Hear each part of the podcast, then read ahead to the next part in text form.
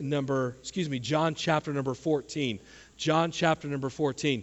Uh, Nick, we're going to do away with the video here before uh, the message. But John chapter number 14, as we continue in our series of the trustworthiness of God or in Christ and how He's made specific promises uh, to you and to me, uh, we learn that not only um, will, will, will, we learn about, about Christ and what he's, what he's done for us, but we're going to learn this morning uh, that Jesus, He's going to remain with you. And a promise is only as good as the one that is making the promise. And so we looked at over the last several weeks about who Jesus is and, and, and how God, the Father, has given everything unto him. And all power has been given to him. But let's pick it up in verse number 16 of John chapter number 14. It says, And I will pray the Father, and he shall give you another comforter, that he may abide with you forever, even the Spirit of truth whom the world cannot receive, because it seeth him not, neither knoweth him. But ye know him, for he dwelleth with you and shall be in you. I want you to notice that that text there says how the world, the world doesn't know him. If you remember from a few weeks ago, you and I, we only understand the Father because of Jesus. Jesus is the one that declares, Jesus is the one that shows us the Father. And he says in verse number 18 of our text, I will not leave you comfortless, I will come to you. Let's ask the Lord one more time to bless this time. Father, I, I lift up this text, and Lord, I know that I can confidently say, Thus saith the Lord. Thankful that you speak to us when we read your word. And Father, I pray that I would hide behind your message this morning. Father, help me to guard what I say. Lord, help me to say that which is edifying to you and that you can work for your maximum glory. And Lord, I pray all this humbly in the name of Jesus. Amen. Those words that we just read in John chapter number 4, they were spoken the night before Jesus Christ was crucified. Christ spent the evening with his disciples, and they were eating uh, the, the, the, Last Supper. And uh, these words, they were spoken by Jesus either at the Last Supper or soon after that as they were making their way to the Garden of Gethsemane. And Christ had already spoken to them on numerous occasions about his death, literally maybe even a few hours before that, or maybe even a day before, we don't know. In John 13 33, it says, Little children, yet a little while I am with you. Ye shall seek me. And as I said unto the Jews, Whither I go, ye cannot come. So now I say to you. And so Christ would be, he would be taken from them this night in the from the Garden of Gethsemane. His arrest, his trial, his flogging, his, his brutal crucifixion were just literally hours away. In Christ, he had, he had prophesied about his death before. But his disciples never seemed to really be able to kind of connect the dots. They never really understood what Jesus was saying. But now it was beginning to dawn upon them. It was beginning to take place right before their eyes as the soldiers, by way of being led by Pilate, come and they arrest Jesus. Pilate comes and he betrays Jesus by a kiss of the cheek, prophesied in the Old Testament. And so now Christ, he's, he speaks to them words that have brought comfort, to be honest with you, and strength for millions over these years. I have preached even from the earlier portions of John 14 at funerals, and it has comforted the hearts. And he says in John 14, 1, Let not your heart be troubled. Ye believe in God, believe also in me. Three different times in John chapter 14, Jesus kind of he tells his disciples of his death. He he foretells of it in three different times. He tells them that he's going to come again to them in verse number 3 of John 14 And if I go and prepare a place for you, I will come again and receive you unto myself, that where I am, there ye may be also. Verse 18 I will not leave you comfortless. This is our text for this morning. I will come to you. Later in the chapter, verse 23, Jesus answered and said unto him, If a man love me, he will keep my words, and my Father will love him, and will come unto him and make our abode with him. See, these promises that Jesus has made to his disciples in this chapter, verse number 14, they're, they're fulfilled through the resurrection, through the Holy Spirit being a gift. That's what, you're, what we read there in verse number 23. And then also early on in the chapter of his second coming when he returns. And you and I this morning, we're to we're gonna kind of we're to kind of start at the end or we're to start at kind of the more the, the, the end of the chapter and work our way back up to the second coming of Jesus Christ in the weeks to come. Next week we'll, we'll look at the, at the power of the Holy Spirit has been given to you, and then Christ's promise of what will take place later in the future for those of us that have trusted Him as our Savior. But today, what, us, what I want us to look at is what I'm going to call orphan faith. I want us to, I want us to look at the, at the resurrection. And we see, first of all, orphan faith and the promise of the resurrection. We did, we did a little bit of singing about that just now when we talk about the man of sorrows. But, but orphan faith. Let's look back into our text, verse number 18. John 14, verse 18. I will not leave you comfortless, I will come to you. The Greek word for comfortless is the word orphanos.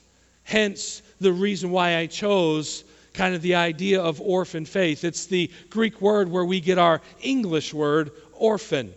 An orphan is a person who loses both parents through death. Jesus uses the picture of an orphan to describe what the disciples were about to experience.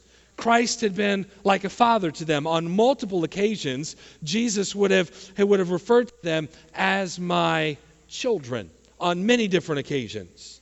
Now, he was actually going to be taken away from them. For the disciples, it must have, it must have seemed that their whole world was imploding. Because three years ago, they would have heard Jesus say, Follow me.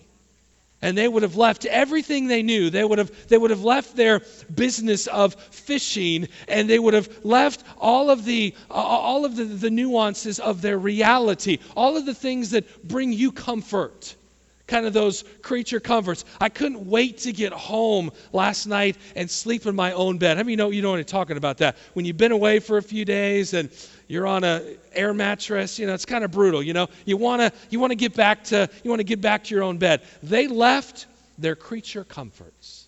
They left what they knew. Jesus said, "Hey, follow me." And they had done that for 3 years.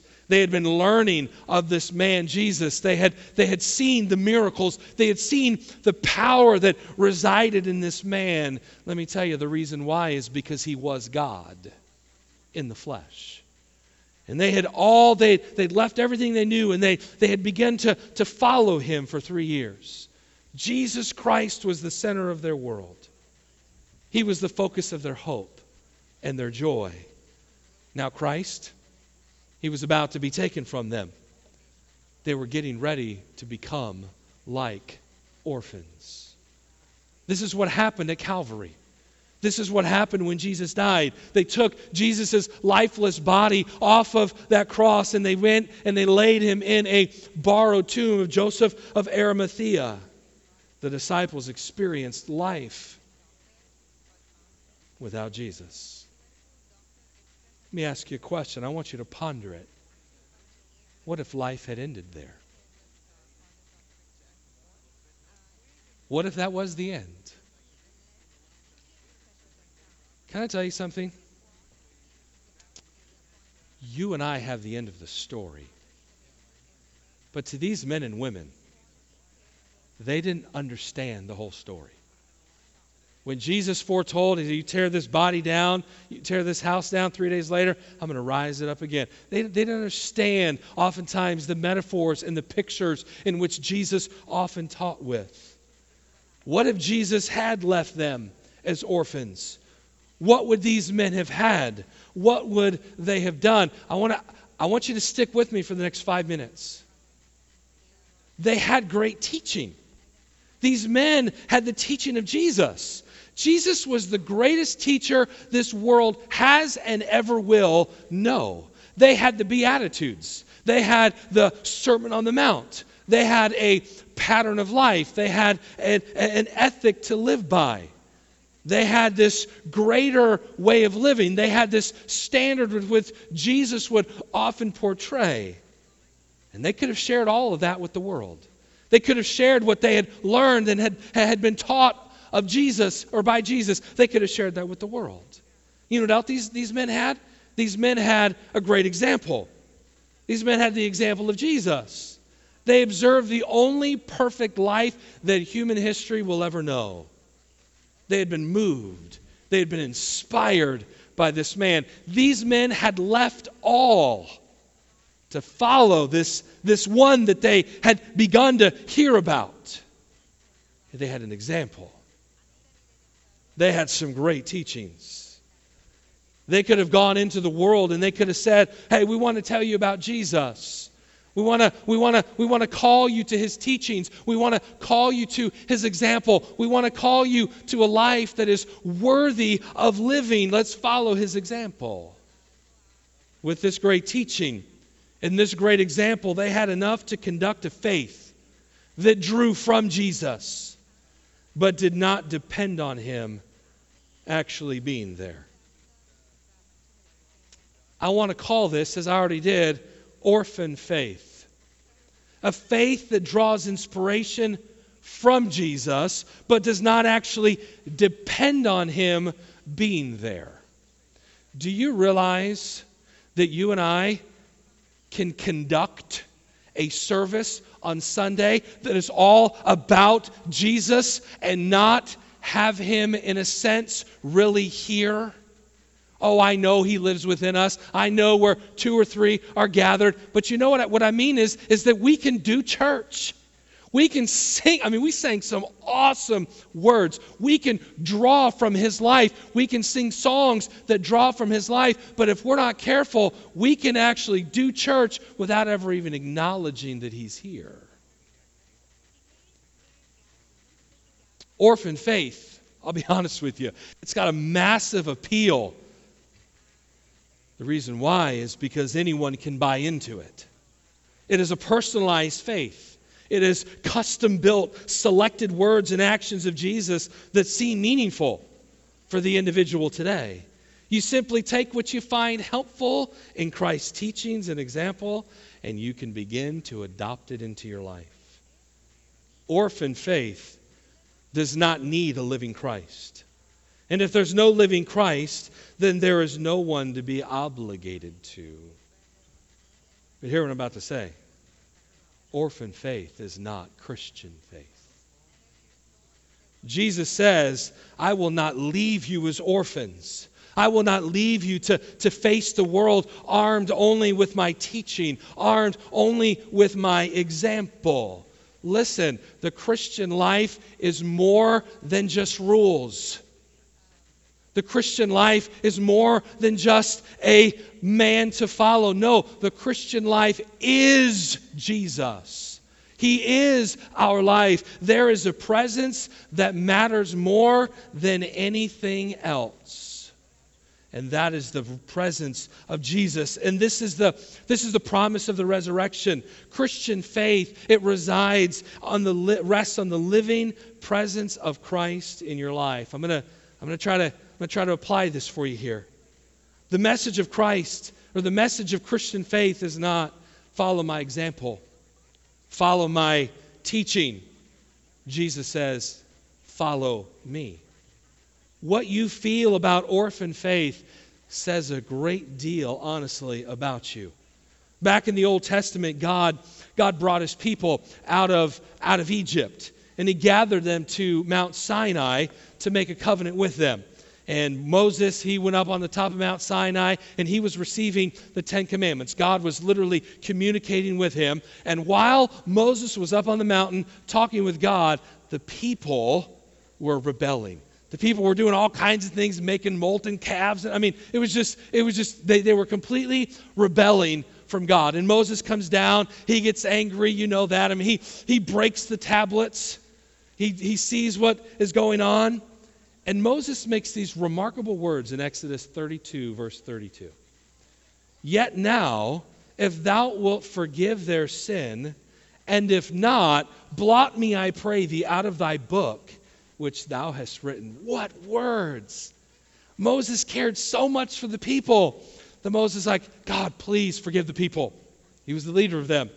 And they said, But God, if you're if you're not willing to, would you would you just blot my name out of the book? Can I just put it this way? He was saying, you know what? I'll be willing to go to hell so they can go to heaven. Wow. Those are powerful words. And God responds to Moses in the next chapter, verse 1. And the Lord said unto Moses, Depart and go up hence, thou and the people which thou hast brought up out of the land of Egypt, unto the land which I swear unto Abram, to Isaac, and to Jacob, saying, Unto thy seed will I give it. What land is God talking about here? He's talking about the promised land. God had promised it to Abraham, Isaac, and Jacob, and now he's, he's kind of re-given the covenant with Moses here. He said, I want you to, I want you to, I want you to go up. Verse number two, and I will send an angel before thee, and I will drive out the Canaanite, the Amorite, and the Hittite, and the Perizzite, and the Hivite, and the Jebusite. Wow, that's a lot of ites right there, isn't it? Can I just put it this way? A lot of bad dudes, okay? A lot of pagan people. Some of them literally would offer little children to the god Moloch, which was an arm stretched out over open fire. And God's like, I'm going to drive them all out. I'm going to I'm to send an angel before you. And we're going to, we read about that often in, in the book of Joshua. But God, he's, he's foretelling this to, to Moses. Verse 3 Unto a land flowing with milk and honey, for I will not go up in the midst of thee, for thou art a stiff necked people, lest I consume thee in the way. I mean, that's, that's quite an offer here. God's saying, Look, here's the deal. I'm going to give you a land that's just flowing with cash and flowing with food. Can I, can I just make it into today's vernacular? I mean, you're going to, you're going to be, you're going to be doing great. You're going to have the sustenance that you need and everything. It's going to be, it's going to be hunky dory. And by the way, I'm going to throw in a little bit of protection with it. I'm going to send an angel before you. He's going to wipe out all the enemies. You're going to be able to go right into that promised land kind of with a little bit of ease. Now, let me ask you would you have settled for that? God makes that offer to him. God says, Hey, I want you to go, and it's going to be great. But I'm not going with you. And here's the response in verse 4. And when the people heard these evil tidings, they mourned, and no man did put on him his ornaments. What were they mourning about, church? That God Himself wasn't going to be with them. This was one of the finest hours of the people of God. This was a good day for them. They're like, I don't really want that. Let me ask you a question. What are you willing to give up so you can have? What are you willing to forsake so you can have a little bit of ease? This was really, honestly, apart from the fact that God wasn't there, this was awesome news. God, you're going to fulfill your promise. John Piper has framed the question in his book, Don't Waste Your Life This Way. If you could just have a good job, a good wife or husband, a couple of good kids, a nice car, long weekends, a few good friends, a fun retirement, a quick and easy death, and no hell, would you be satisfied? Let's read it again. If you could have a good job, a good spouse, good kids, snazzy car, snazzy home, no debt, get to go on a lot of vacations, get to ride in the boat, get to live. and die and not have to go to hell, would you be satisfied? That question has haunted me for two weeks. Because I knew I was going to be away this week, and so I put heavy study into two weeks ago. I've read, I've read this book more than once, but this question haunted me. Let me make this statement no satisfaction without Him. Let me change that. Let's say it together. Let's put Christ at the end. Ready? Begin. No satisfaction without Christ. Let's try it again. No satisfaction without Christ. I want that to be my prayer. I want that to be my reality. But as I as I ponder this question that, that, that Piper asks in this book, it's thinking, yeah, you know what? So much of our life actually is lived for the things that were in that question. And yet I want Christ to be everything. See, the disciples of Jesus, they were not to be satisfied with anything but Him. Jesus was about to be taken from them. They do not say in this text, oh, Jesus will soon be gone, but we still have each other. Oh, Jesus is gone, but we, but we still have a good life. They do not say, well, Jesus is soon to be gone, but we can still change the world with the message of his teachings. No, the center of their joy is not in their fellowship or in their ministry, not in what they can achieve in this life, but in Jesus himself. They could not be satisfied without him. And my question to us this morning is a very sobering one. Ryan, that's me. Church, can you really be satisfied apart from Christ? Can you? John 14, 18 says, I will not leave you comfortless. I will come to you. Jesus does not say in the text, you will not be comfortless or you will not be orphans. He says, I'm not going to leave you in that state. I'm not going to leave you as an orphan. I'm not going to leave you comfortless. This is the promise of the resurrection. Jesus says, I'm going to die. And I'm going to be gone for a couple days. You're, your life's going to be a wreck. Those disciples were hiding. They were scared to death. They didn't know what was going on. The one that they had followed for three years, the one that they were willing to, to forsake everything, now he's gone. He's in a tomb. No one had ever been rose again from death.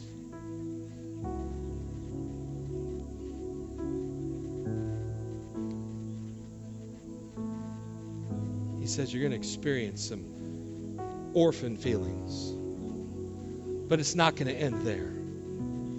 I'm not going to leave you there. Jesus says, I'm going to come to you.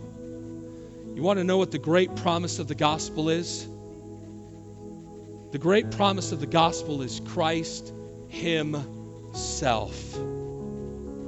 Ladies and gentlemen, until we embody that, until you and I get to the place that Jesus Christ really is everything, then you and I are going to go on a search for stuff.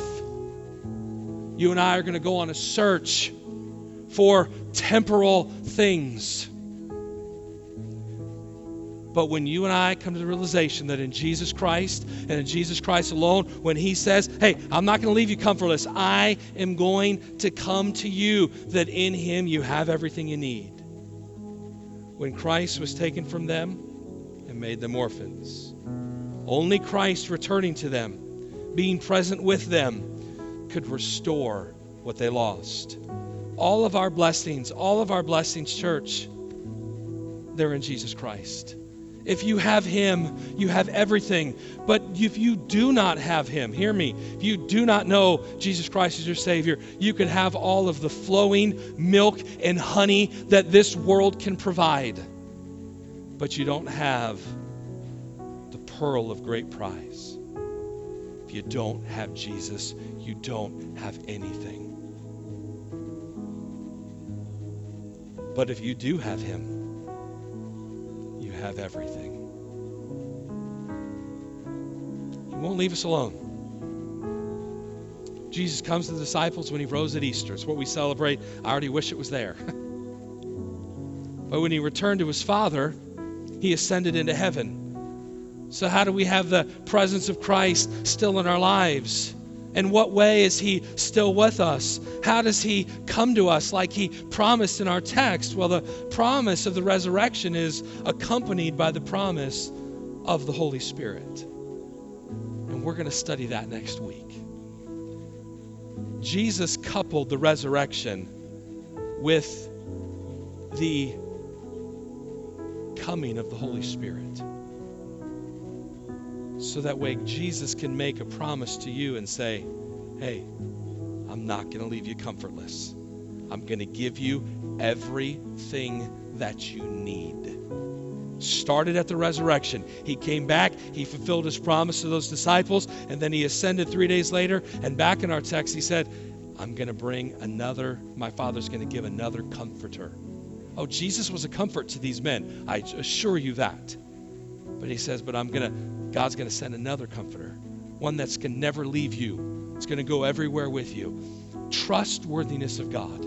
It starts with him and it ends with him and you and I. I believe that God, in this morning's message, the application is for you and I to stop the endless pursuit of satisfaction this way and wholly bring our satisfaction this way. And for us to invite Jesus into everything. Because I believe we can do life like an orphan. We can learn from him. We can learn from his example. But you know what? I'm asking God for Jesus to be here. I'm asking God for Jesus to be the very thrust of everything that we do. I told one of my assistants this morning that I need this message, maybe more than anybody, because I want Jesus in on everything. And he says, Oh, I I'll be there. Let's use it. Let's tap into that, so to speak, and stop the pursuit of a horizontal life and start a vertical. Let's pray. Father, I thank you, Lord, for your word. God, I thank you, God, for how you've spoken to me through it. And Lord, it was even it's even kind of been tested this week's been very different for me in that it wasn't a week heavily in study and reading, but instead it was trying to minister to my grandfather and certainly see some beauty of Utah. And God, I, in my own strength, I could have done church today. Lord, I didn't want to do that. I want to invite you into everything I do. Oh, Lord, I know you're there, but I want to submit to you as we talked about last week, of getting into the yoke. And Father, I pray that, Lord, we would be satisfied with you and you alone. Lord, it changes our outlook on life if we realize that Jesus is everything. And then, Father, I pray that if there's an individual that's here this morning that does not know Jesus Christ as their Savior, Father, I pray that you would show them right now in their heart that they would realize that the pursuits of their life that they're not fulfilling. And that only Jesus Christ can bring that ultimate satisfaction. And Father, I pray that you'd work in their heart. I pray that, Lord, they would realize that, that Jesus is the only Savior and that they must acknowledge that. They must ask for forgiveness of their sins and ask Jesus to save them. Father, I pray that, Lord, you would do a work in our hearts. Our heads bowed, eyes closed. Some of you've got things that are so, your, your hands are gripped so tightly around them. And God wants you just to let it go and revel in Jesus. Ask Him to help you with that right now.